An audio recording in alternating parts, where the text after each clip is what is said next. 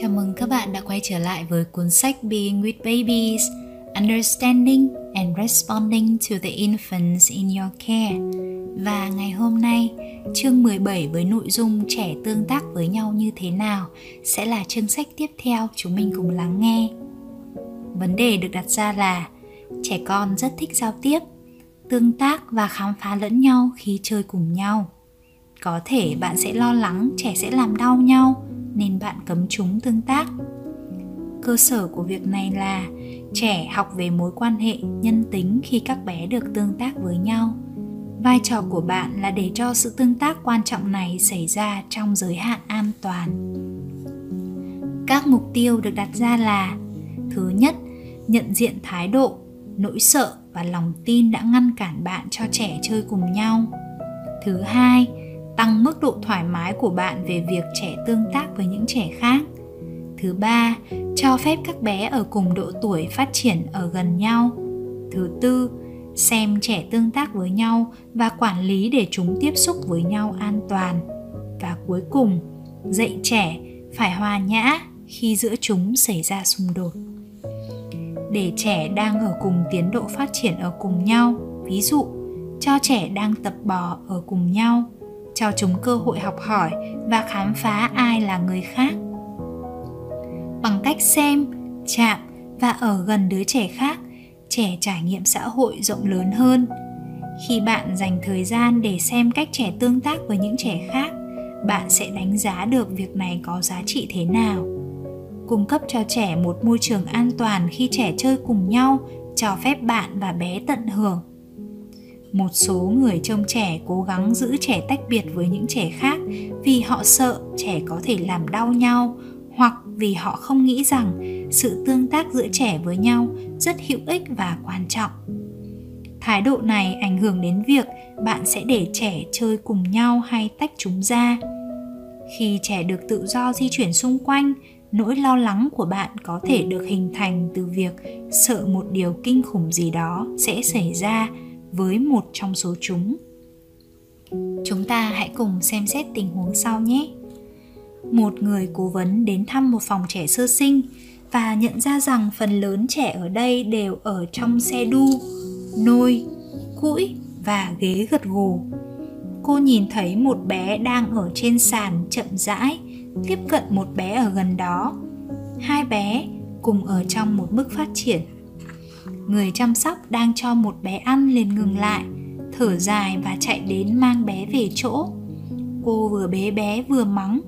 Bé bắt đầu khóc. Sau đó, cô cho bé vào cũi. Rõ ràng, người trông trẻ nghĩ đứa bé đang di chuyển sẽ làm đau những bé khác. Chúng ta sẽ không bao giờ biết được chuyện gì xảy ra giữa hai đứa trẻ vì người chăm trẻ đã hành động quá nhanh để tách chúng ra. Khi làm như thế, các bé đã không còn cơ hội chơi cùng nhau và tương tác. Thông điệp gửi đến cho đứa trẻ đã di chuyển là bé đã làm một việc không đúng. Chiếc cũi trở thành một hình phạt cho bé. Bé có thể đã được nhận một thông điệp khác nếu hành động của cô trông trẻ bớt dữ dội hơn. Có lẽ cô chỉ cần quan sát bé và đến gần hơn để xem có cần cô có mặt để hai bé được an toàn không.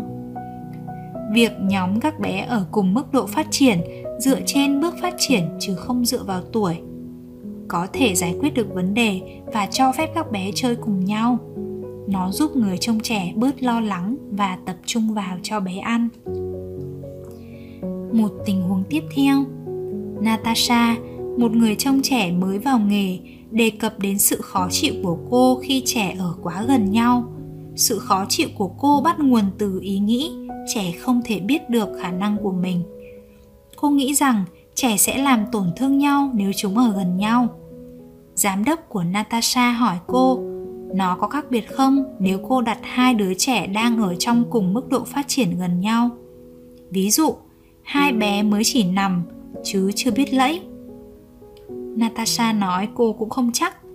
Cô đề nghị giám đốc hãy ở gần đó và xem lũ trẻ sẽ làm gì. Natasha rất ngạc nhiên khi lũ trẻ nhìn nhau, ọ ẹ và với về phía nhau. Có vẻ chúng thực sự hạnh phúc và thích ở gần nhau. Natasha kết luận, cô tiếp tục quan sát để giữ cho bọn trẻ an toàn. Cô lặp lại quan sát của mình với những bé đã có thể lẫy và những bé có thể ngồi dậy. Cô nhận ra rằng trẻ ở cùng độ tuổi phát triển thích chơi cùng nhau và sự an toàn không còn là vấn đề. Natasha trở nên thoải mái và bớt lo lắng khi các bé ở gần nhau và cô tạo thành các nhóm nhỏ cho các bé chơi cùng nhau.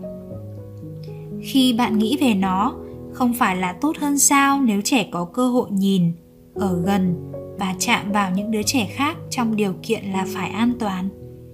Có thể chạm vào một người khác cho trẻ cơ hội mở rộng thế giới xã hội của mình. Dưới đây là một số hướng dẫn giúp bạn thoải mái hơn với việc cho trẻ chơi cùng nhau. Thứ nhất, nhóm các bé ở cùng mức độ phát triển với nhau. Nhóm các bé ở gần nhau dựa trên khả năng di chuyển và chức năng tương tự nhau. Ví dụ, các bé đang tập ngồi với nhau. Giữ các nhóm nhỏ từ 2 đến 3 bé một nhóm. Đảm bảo các nhu cầu thể chất của bé được đáp ứng như ăn, ngủ trước khi cho các bé ở gần nhau. Ngồi gần để quan sát xem bé tương tác thế nào. Chỉ tham gia khi cần đảm bảo an toàn cho bé, trừ khi các bé ra tín hiệu muốn bạn tham gia cùng. Ví dụ như bé bò vào lòng bạn, hãy để bé là người bắt đầu trước. Khi có những dấu hiệu xung đột giữa các bé, hoặc nếu bạn nghĩ bé có thể bị thương, dạy trẻ phải hòa nhã bằng cách nhẹ nhàng với cả hai bé. Nhẹ nhàng chạm vào má của trẻ và nói, hãy hòa nhã. Điều đó làm cho trẻ nghe thấy và cảm nhận sự dịu dàng trên cơ thể chúng. Bạn dạy trẻ hòa nhã bằng cách nhẹ nhàng với trẻ. Ghi nhận trẻ ra tín hiệu rằng bé muốn nghe từ bạn, ví dụ nhìn về phía bạn, bằng cách nói lại những gì bạn thấy. Lúc cô nhìn thấy cháu bò lên trên ván, cháu hẳn đang rất thích thú. Cuối cùng, thư giãn, quan sát trẻ trong khi trẻ đang khám phá. Khi bạn cho trẻ thời gian để ở gần nhau, bạn có thể tìm hiểu để đánh giá mối quan hệ xã hội vừa chớm nở giữa trẻ. Bạn cũng có thể học từ trẻ, bao gồm cách để thư giãn và đánh giá người khác. Khi bạn cho bản thân thời gian để quan sát trẻ, bạn sẽ nhìn và trải nghiệm được trẻ có thể giao tiếp với nhau như thế nào. Khi bạn vượt qua nỗi sợ, định kiến và quan sát trẻ tương tác và giao tiếp, bạn sẽ thấy trẻ có thể học được từ lẫn nhau. Hãy tận hưởng những khoảnh khắc thú vị bằng cách yên lặng quan sát và trông chừng trẻ. Điểm quan trọng là cho trẻ ở cùng độ tuổi phát triển chơi với nhau và tương tác sẽ tạo nên cơ hội cho trẻ giao tiếp một cách an toàn. Đó là những cơ hội học tập quý giá khi trẻ tương tác với nhau. Các giải pháp được nêu ra là: người trông trẻ duy trì sự an toàn cho trẻ và dạy trẻ cư xử hòa nhã. Thứ nhất, dành thời gian quan sát trẻ tương tác với nhau. Thứ hai, coi trẻ là một cá thể. Thứ ba, cho các trẻ ở cùng độ tuổi phát triển ở gần nhau. Thứ tư, khi xung đột xảy ra, dạy trẻ cư xử hòa nhã bằng cách nhẹ nhàng với trẻ. Nội dung của chương 17 đến đây là kết thúc. Cảm ơn các bạn đã lắng nghe và chúng mình sẽ hẹn gặp lại nhau trong chương tiếp theo nhé.